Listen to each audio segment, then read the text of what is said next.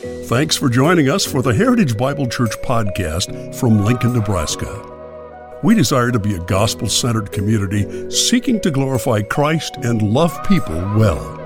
We hope you enjoy today's podcast. Our goal really is to see what God was doing then and to consider what He might want to do through us here and now, right?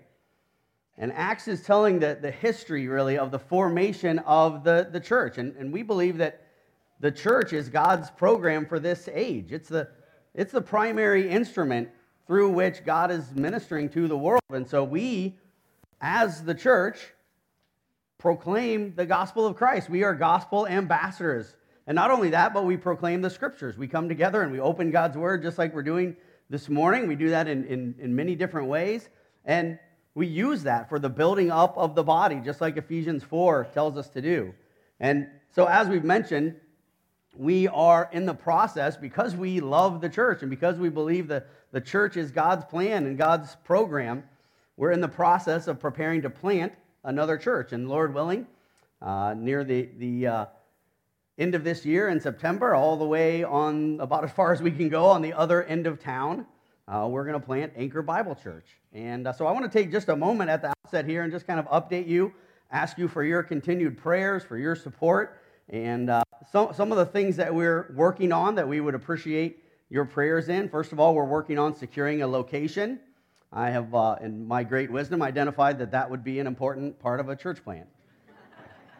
I had suggested our dining room, but my wife was a little more optimistic. She didn't think we would fit in there since our family barely fits in there. Uh, so, so we're looking for a location. Our, our goal and, and, and, my heart kind of from the beginning has, has been uh, to be near the new high school uh, on the south end of town, maybe in the new high school on the south end of town.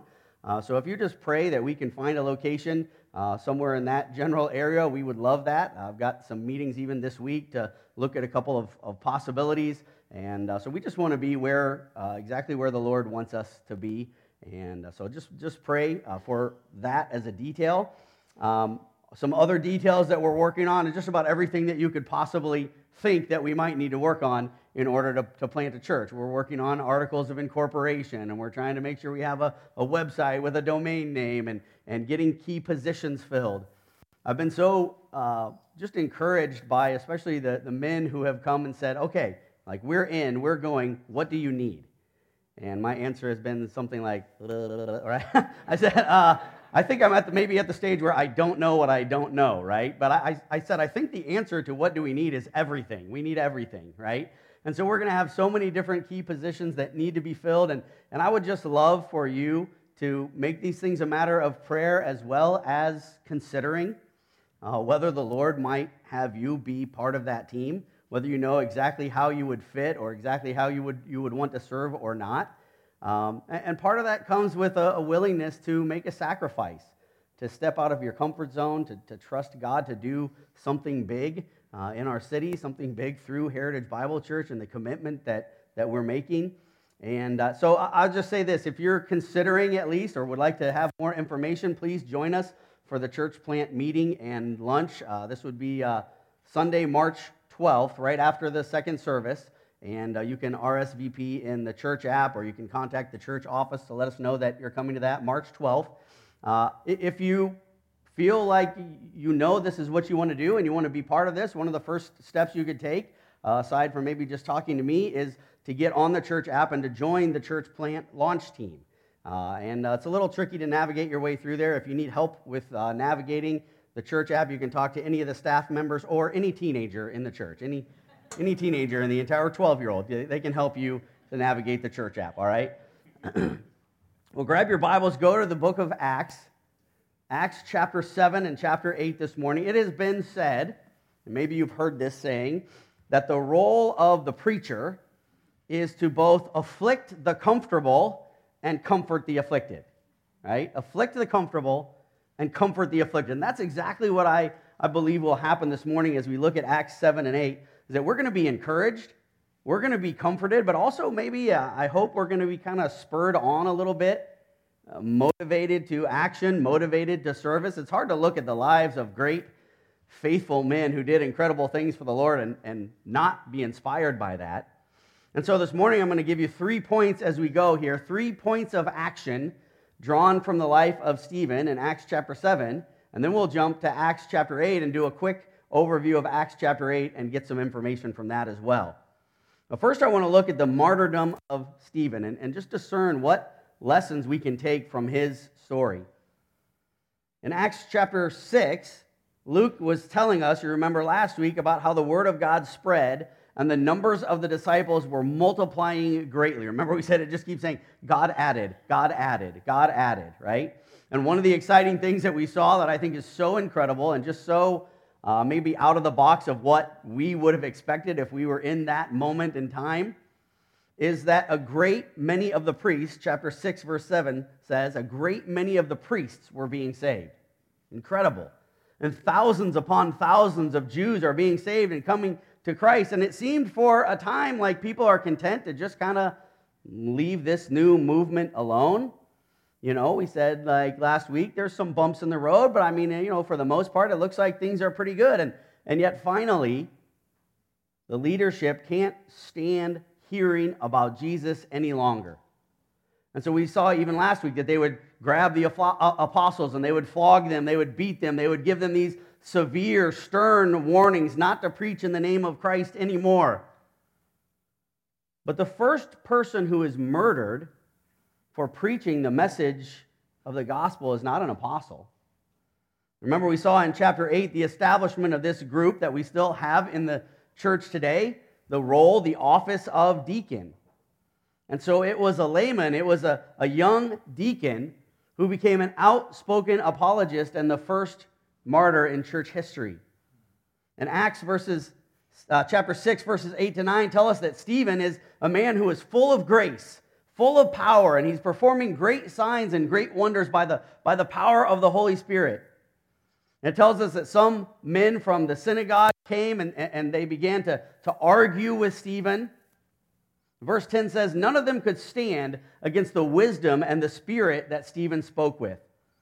And it's interesting, maybe uh, as we see the Apostle Paul, like pre conversion, right? Saul in this story later on, it's interesting to speculate that maybe they had brought Paul there to, to try to debate Stephen, right?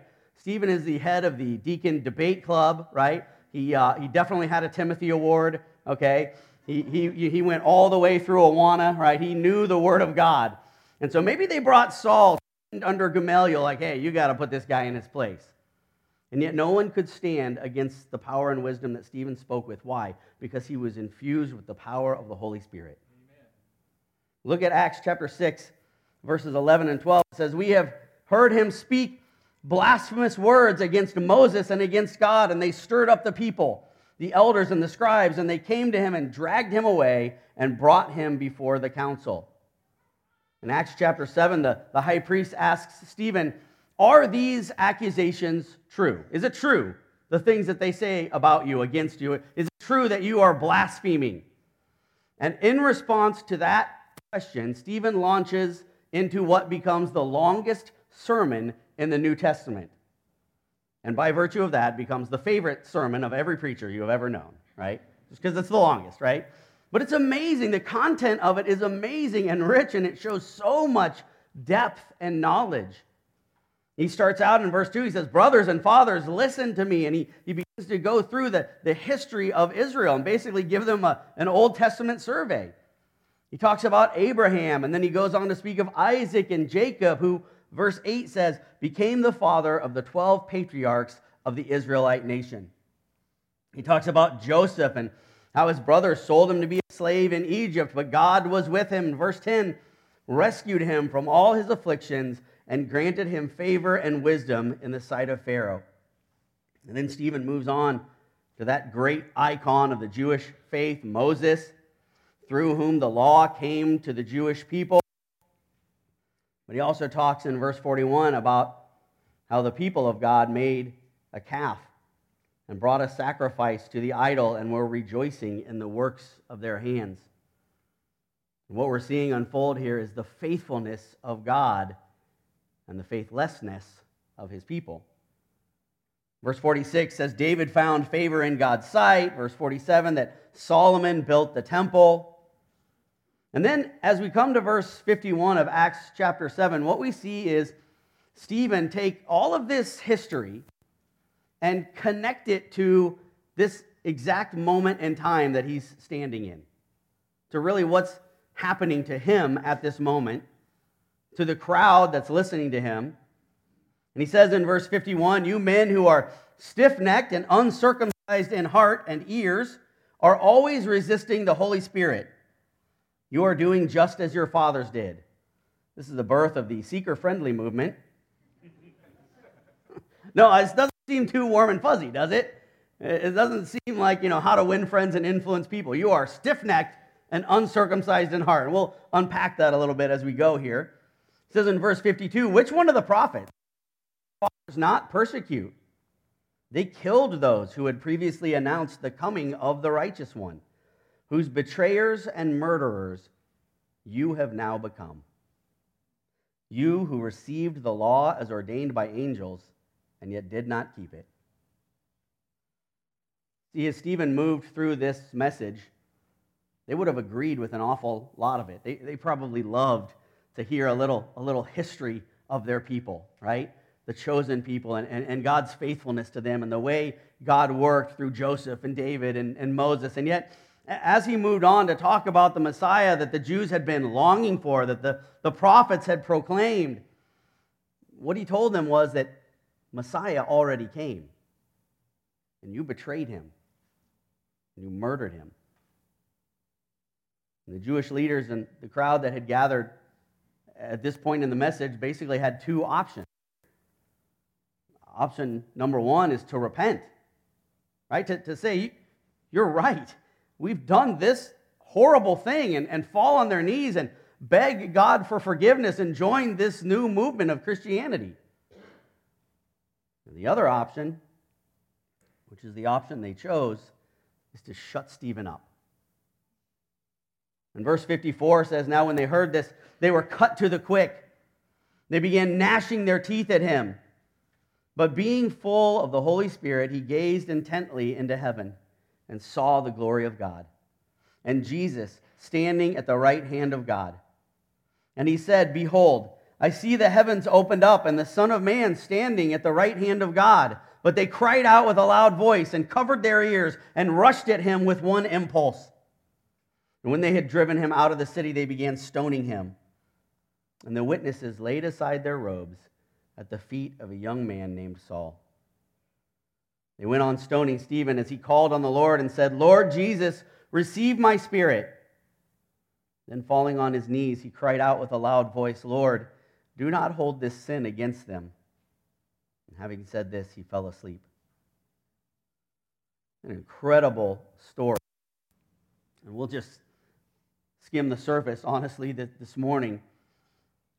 Let's look a little bit at, at, this man, Stephen, who preached with incredible boldness and courage because he had a, a faith that was a, a power that was fueled by faith, right? And this is exactly what we need today. When we read the story of Stephen and we go to Acts chapter 8 and we see Philip, we need these kind of men, right? Men who stand for what is good and true and right. Stephen is a fine example of what we would call biblical manhood. And please note in Acts chapter 6 and 7 that Stephen is not all fire and brimstone.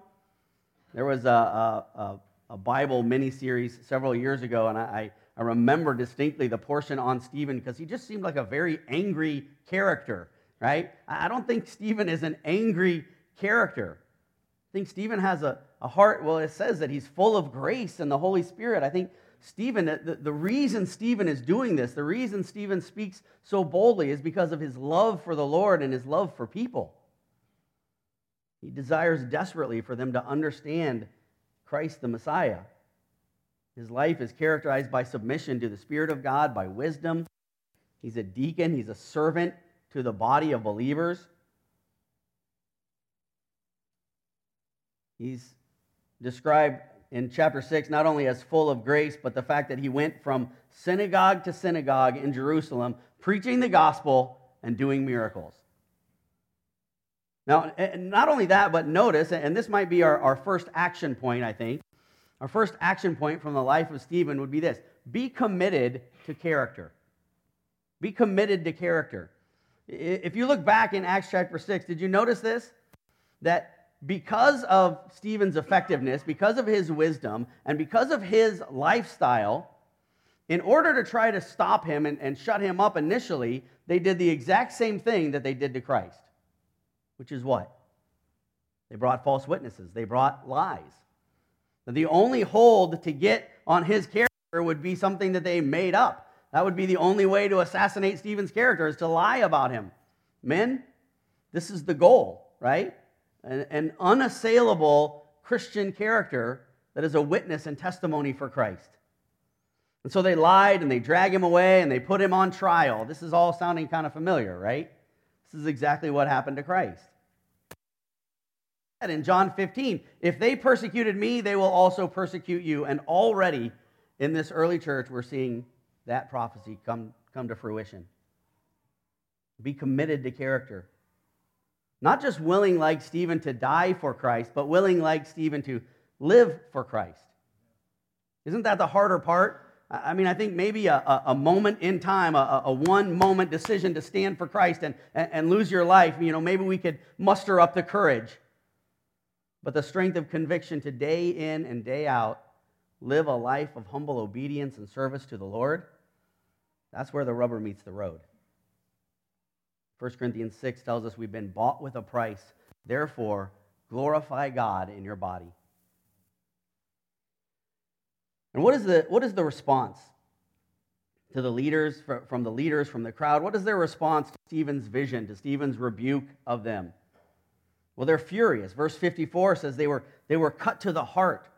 It was for them as if a doctor was operating on them, like Stephen was giving them open heart surgery, and they felt like he could see deep inside of them into the parts of their heart that they didn't want anyone to see. And they're so angered, the text says they literally gnashed their teeth like animals. And instead of repenting, verse 57 says they cried out with a loud voice and covered their ears. Can you imagine these grown men, this group of aristocrats, these, these Jewish religious leaders covering their ears like petulant children and basically saying, La, la, la, we're not listening, we're not listening. And they rush at Stephen and they drag him outside the city, city to stone him. And we know a little bit about stoning from the scriptures and that they sometimes executed criminals in this way. The historian Josephus actually references the stoning of Stephen, and he just calls it savagery. Kent Hughes describes it this way These respected, dignified leaders descend on young, innocent Stephen and executed him. Their action was illegal, brutal, immoral, but they did not care. Stoning somebody to death is not easy. You don't get the job done with the first few rocks, and even after you get the man down, it's a long, hot business. They didn't use little rocks, they used big, heavy stones. And to prepare themselves for the workout, they stripped to the waist and got somebody to keep an eye on their things until they were through. The man they got was a fire breathing young arch conservative Jew named Saul, who was there because he thoroughly approved of what they were doing. And so Stephen becomes the first in a long line of Christian martyrs. There have been martyrs in the Christian faith in every century since Acts chapter 7 was written. Some historians have estimated that over 50 million people have died a, a Christian martyr's death since the crucifixion of Christ. And it's good for us to be reminded of the history of our faith, that there are so many who considered faith in Christ more precious than their own life. And even today, right, this is not a, a story that we can read and say, wow, I can't believe these things happened. These things happen today. Christians are the most persecuted people group in the world today. And so many, as we look at the book of Acts and the history of the church, so many have been disowned by their families and excommunicated from Jewish synagogues or lost their jobs forcibly removed from their homes.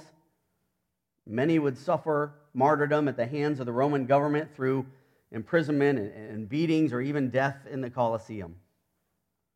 You didn't come to faith in Christ in this era without counting the cost first. But we know some of the history, and so we know some of the, the effects that persecution had, right? The church, because of persecution, became more pure. Since believers are in danger of losing their lives just for naming the name of Christ, people don't join for social reasons. And persecution so often forced Christians to flee to areas where they normally wouldn't have gone as they flee persecution, and so they take the gospel with them. And the gospel is spread by the providence of God. And so many in the history of the church have been won to Christ because of the courage and the love and the confidence of the martyrs. Right? Even in death, I, am reminded this morning of, uh, of a story of Uh, one martyr during the, the Reformation who was on his way. The, the guards are, are literally marching him, taking him to the, the stake that he'll be tied to to be burned at the stake. And as he's going, he's proclaiming the gospel, sharing the gospel with the guard, sharing the gospel with the crowd that's gathered. It's just an incredible testimony of faithfulness and, and, and courage as he's about to die.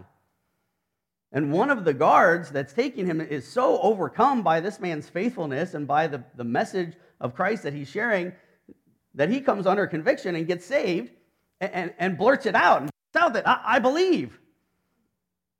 So they said, okay, come on along. And they burn them at the stake together. They die together. one of the things, that uh, really the, the second action point, maybe from the life of Stephen, is, is simple, something that we hear so often, but maybe doesn't seem quite as simple in this context, and that is simply don't be anxious.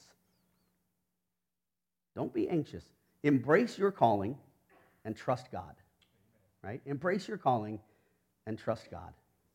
Even in the face of death, even when things look the most bleak on this side of things, and we remember Romans 8:28 and sometimes we like to kind of use this as a band-aid for each other and maybe when we're in the midst of our hardest trials it, it, it seems like it's falling on deaf ears. Romans 8:28 says in all things God works for the good of those who love him. But how can that be said of Stephen's brutal murder? I mean from our perspective Stephen is too young. He's, he's too faithful. He had too much potential. It's hard for me not to think, what, what incredible things Stephen could have done for the Lord if the Lord had just left him on earth. And we might be tempted to ask, where is Jesus? Why would Jesus let this happen? But the good thing for us is that the story tells us where Jesus is, right? Look at verse 55. Jesus is in heaven. He's waiting. He's calling. He's preparing to say, Well done, good and faithful Stephen, and give Stephen his eternal reward. I love the way Charles Ryrie describes this. He says uh, on, on verse 55 Amid all this confusion stood the serene figure of Stephen, sustained by the risen Lord, standing on the right hand of God. This position indicates his ministry as a Melchizedekian priest giving sustenance to his people. Stephen fell asleep and was ushered immediately in the presence of his Savior. Here's something interesting. Flip over real quick. 1 Timothy chapter 3. Maybe a verse that, that we know, but maybe we don't think of in the context of the, the life and death of Stephen. 1 Timothy chapter 3 verse 13.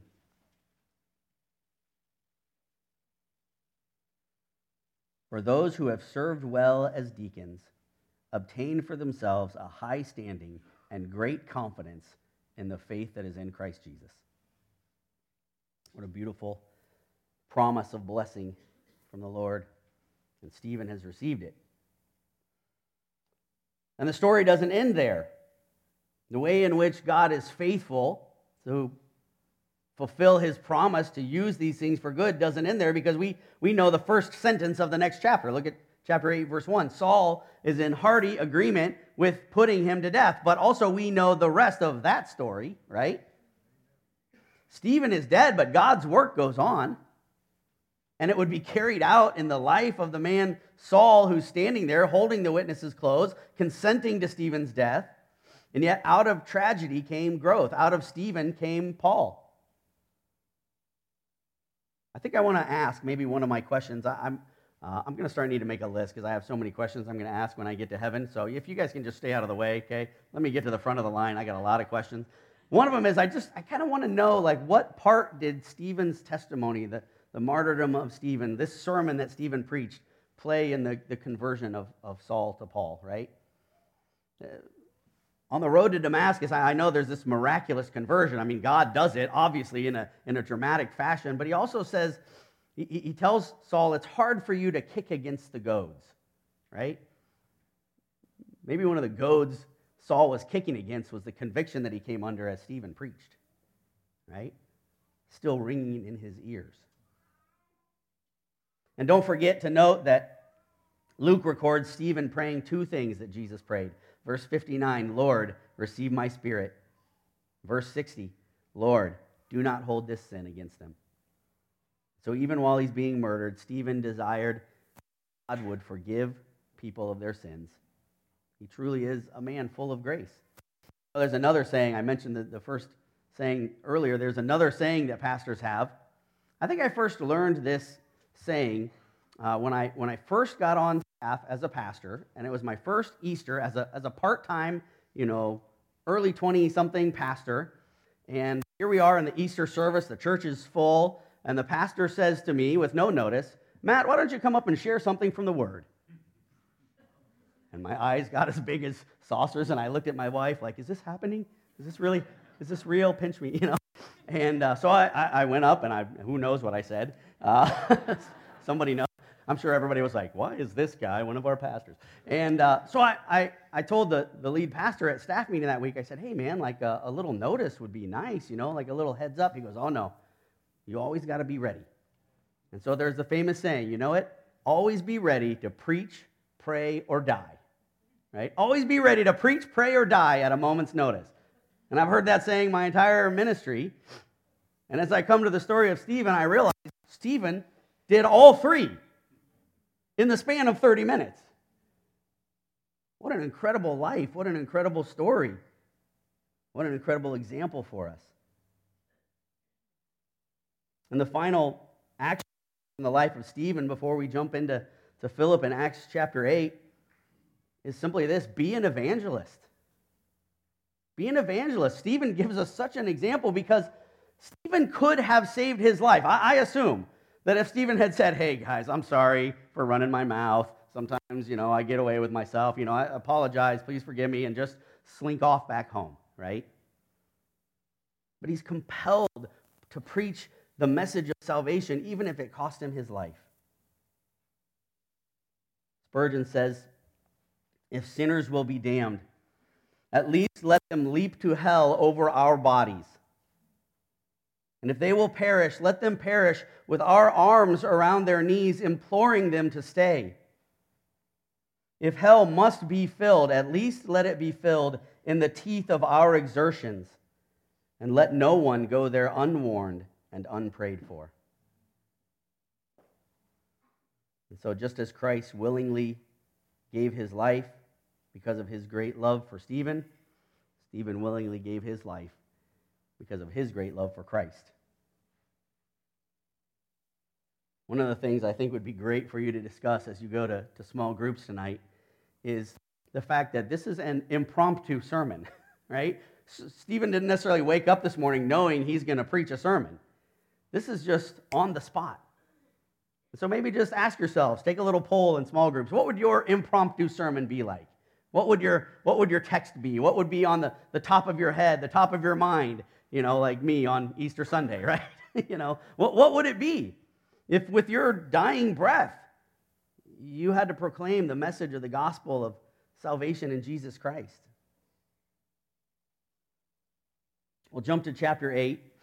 And I want to give you also three, three points from Acts chapter 8. I'll give them to you now, and, and you can look for them as we, as we go through this because we're going to go fairly quickly through this uh, chapter. And, these three points, I want to acknowledge, they may seem at odds with one another, but the reality is that they are not. And this is kind of the message of the early church, right? Wonderful things are happening, terrible things are happening, right? And so the gospel, point number one, the gospel brings hardship and opposition. Point number two, the gospel brings joy. And point number three simply is that God wants to use us. God wants us to be part of what He's doing, and that might entail some, some hardship. It might entail some effort on our part, some difficulty, and yet being used of God to bring joy to the lives of those that He's called is an incredible gift. You know, God could accomplish everything that He wants to accomplish without us. Are you aware of that? Like, God's uh, pretty powerful. I don't know if you've heard, right? All powerful, in fact. God can do anything He wants to do, any way that He wants to do it, at any time. And so the fact that the church is part of God's program, that God empowers and enables us, that He, he spiritually gifts us, that He wants to use us, is incredible. And so we ought not see service to the Lord, service in His church, the, the command to be as a, as a burden. This is an incredible gift. See, God's going to do what He's going to do, but he wants to use you as a part of it. And there's no greater thing in life than to understand the purpose for which you were created and called. Look at chapter 1, Acts chapter 1, just the first three verses here. Saul was in hearty agreement with putting him to death. And on that day, a great persecution began against the church in Jerusalem. And they were all scattered throughout the regions of Judea and Samaria, except the apostles. Some devout men buried Stephen and made loud lamentation over him. But Saul began ravaging the church, entering house after house, dragging off men and women. He would put them in prison. I want to note first here, just verse 2, that Stephen was mourned over. There was great grief over the loss of this godly young man. We don't want to as we go through this and as we see the great things that God is doing, even through persecution, we don't minimize the pain, the suffering that's involved, that's experienced by these believers. And verse 1 describes a great persecution, and the believers are, are scattered about the region. And look at the description in verse 3 Saul is ravaging the church. This is his brainchild. Dragging people off to prison. This is no small thing. This is brutal and cruel. And Saul is seeking to destroy the newborn church. And years later, after his conversion, Paul tells us about how he did this. And we can hear it in his own words in Acts chapter 22, chapter 26, Galatians 1. He says, I used to imprison and beat those who believed in you.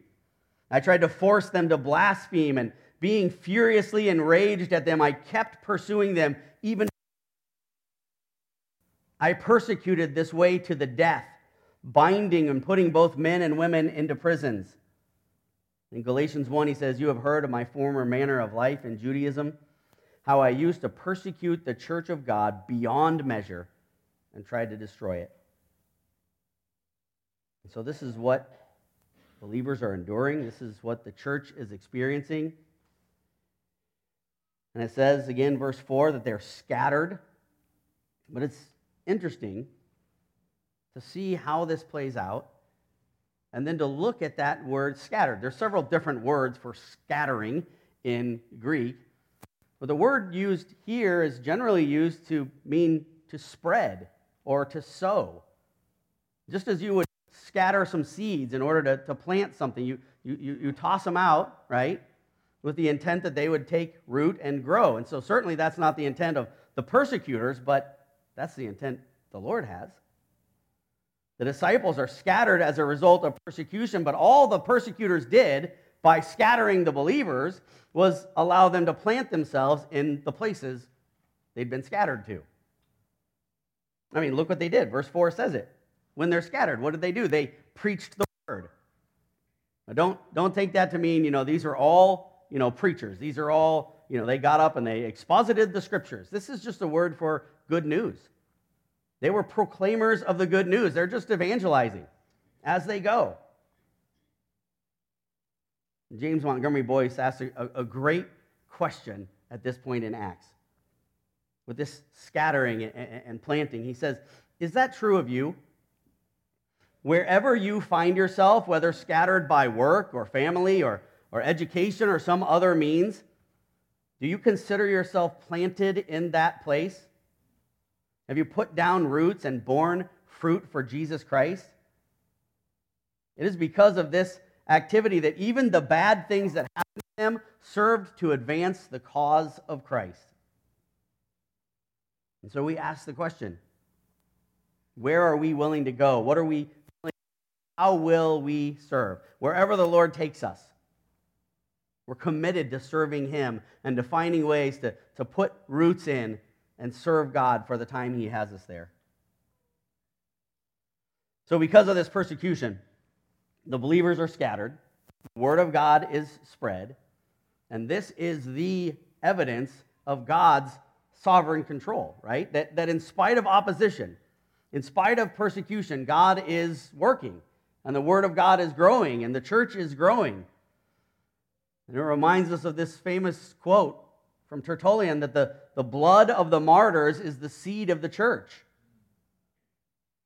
The persecution of the early church, even the stoning of Stephen, is, illustrating this principle right before our eyes in Acts chapter 7 and 8, and even as we go on. According to Acts 11 19, those who were scattered went as far as Phoenicia and Cyprus and Antioch. And in Acts chapter 8, verse 5, we follow uh, following Luke here, right? The author of Acts, he's giving us exhibit A uh, to show us how the believers went about preaching the word, right? Because right here in Acts 8, the mission to Samaria is begun by Philip. And then it's carried on by Peter and John. Look at verses 5 to 8. Philip went down to the city of Samaria and began proclaiming Christ to them. The crowds, with one accord, were giving attention to what was said by Philip as they heard and saw the signs which he was performing. For in the case of many who had unclean spirits, they were coming out of them, shouting with a loud voice, and many who had been paralyzed and were healed. So there was much rejoicing in the city. You know that Stephen is another, uh, I'm sorry, Philip is another deacon. Stephen, mentioned in chapter 6, but by the time we get to Acts chapter 21, he's just called Philip the Evangelist. Philip the Evangelist. He goes to Samaria to preach Christ, to proclaim the Messiah. Remember the tension there was between with the message of to tell others about Christ because there are souls in need of salvation. And before he knows it, he has a revival on his hands. In verse 8, there is great joy in the city. In the midst of all this hardship and scattering and persecution and, and opposition and hatred, there's great joy because lives are being transformed for eternity, souls are being saved.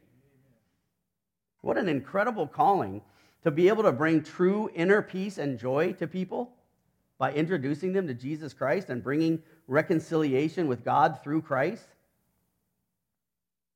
We don't have time to, to stop or to camp out here, but I just want to say, at least in, in passing, also the, the story about one of those who responded, Simon, who was a sorcerer, Simon the magician, right? And verse 13 says that he too believed and was baptized. And yet, as we go on and, and read the story, and you can read uh, the details in your own time, we find that essentially his faith is not genuine. Do you remember when we were going through the Gospel of John and we were talking about how the word belief means different things with different people, right? And, and I said sometimes you got to read they believed with air quotes, right? They believed, right? In fact, we saw in John chapter 2 where it, where it says basically that they were believing in Jesus, but Jesus wasn't believing in them because he knew their hearts. He, he knew that they didn't have a true or a genuine belief. And so it seems here that Simon had this kind of air quote belief, not a, not a genuine conversion, but Simon was very interested in what he could get out of this. What kind of power, what kind of position, what kind of attention, what kind of following could he get out of all of this? In fact, if you go through church history, you find that, that Simon is a dangerous heretic, a, a false teacher. Irenaeus says that uh, he views him as the, the father of Gnosticism. And so it's just to make this point that the physical danger that the church faces is terrible. But even more concerning is the spiritual danger that the church faces. That already at this point in the very early church, the church is facing false teaching and a corrupted gospel. And this is why Christ constantly, publicly called out false teachers. And why Paul encouraged us to, to keep an eye on those who cause dissensions or, uh, or hindrances contrary to the teaching that we've learned. Because the gospel is so easily corrupted. And so we want to stand firm and we want to stand boldly on the word of God. We see the same problem in Galatians. We see Paul sending uh, Timothy to Ephesians, right, to set things in order. The Galatians, he says, I, I'm shocked that you're so quickly abandoning the true gospel for this false teaching. So, Paul tells us in 1 Timothy 3 that the church of the living God is the pillar and support of the truth. Now, very quickly, Acts chapter 25 to 40. Without even reading through, I, I think you know the story. I hope you do. If not, I really encourage you read uh, this afternoon, talk through this again, even in small groups. But this is the story of Philip and the Ethiopian eunuch, and, and Philip kind of supernaturally runs up along. He hears him reading from the book of Isaiah, and the, the Ethiopian eunuch is described as an important official to the queen of the Ethiopians. And so he's riding. As he's riding, he's reading from the book. He's not driving, right? No driving and reading. Right? He wasn't driving and texting. Reading. Someone else is driving, I assume, and he's reading. And Philip hears the passage that he's reading, and he asks the official, uh, essentially, if he would like a study buddy, right? And the Ethiopian is thrilled to have Philip explain the passage and again, Philip shares the good news of Jesus. And what Philip is reading is the, the suffering servant passage from Isaiah. You can look at the, the entire context of the passage, Isaiah 52 13 to 53 12. It's one of the clearest messianic prophecies that exists in the Hebrew scriptures. And so the, the Ethiopian just, you know, lobs this beautiful softball to Philip by asking him the question of whom does the prophet speak? And Philip says something akin to, Well, let me tell you about it, right?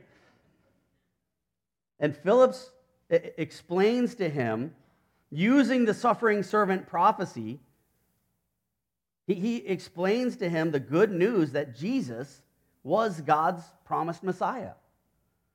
And Philip's preaching has the exact effect that he desired it would.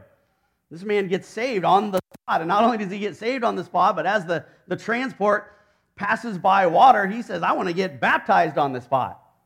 He asks Philip to baptize him. And when the baptism is complete, the Spirit of the Lord suddenly takes Philip away. And we know that Philip goes and continues preaching and makes his way north to Caesarea. The gospel is spreading, the gospel is being scattered.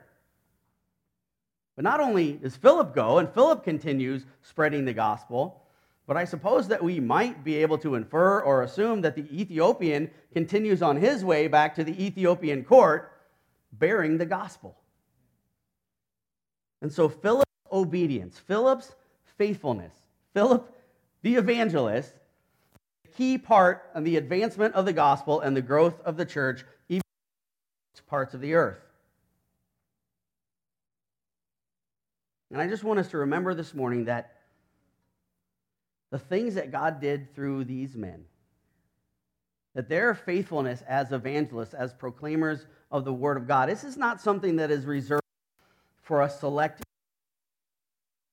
for some, you know, paid evangelists or apologists or, or people trained in some certain method.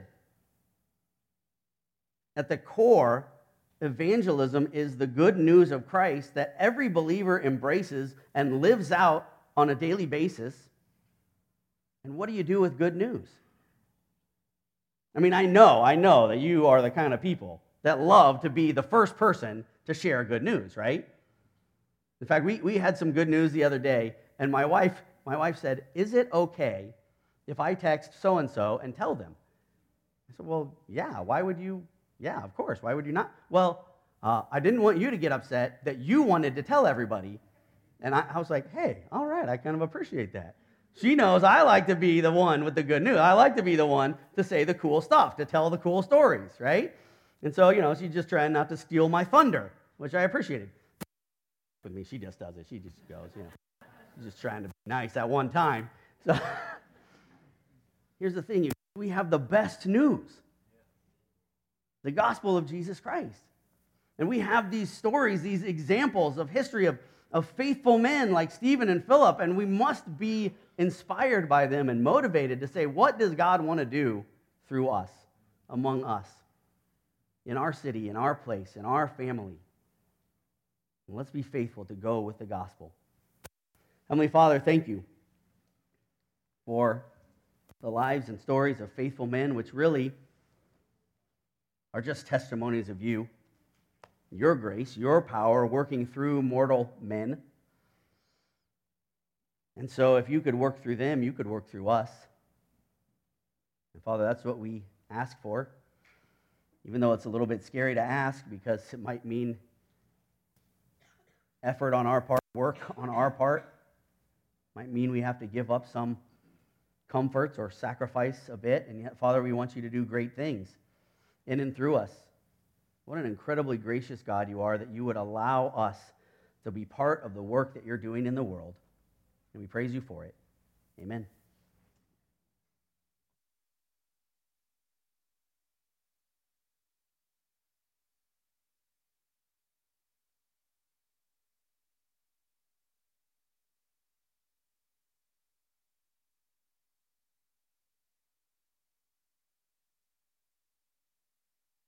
This last song speaks of uh, the hope that we have in our future home. And it's actually it's the same hope that the early church had, that the early deacons had. And in fact, um, in the book of Titus, chapter 2, uh, talks about waiting for our blessed hope, the appearing of the glory of our great God and Savior Jesus Christ. We all know who wrote the book of Titus, the Apostle Paul. So this is the same hope that we have. Let's stand and let's sing about it together.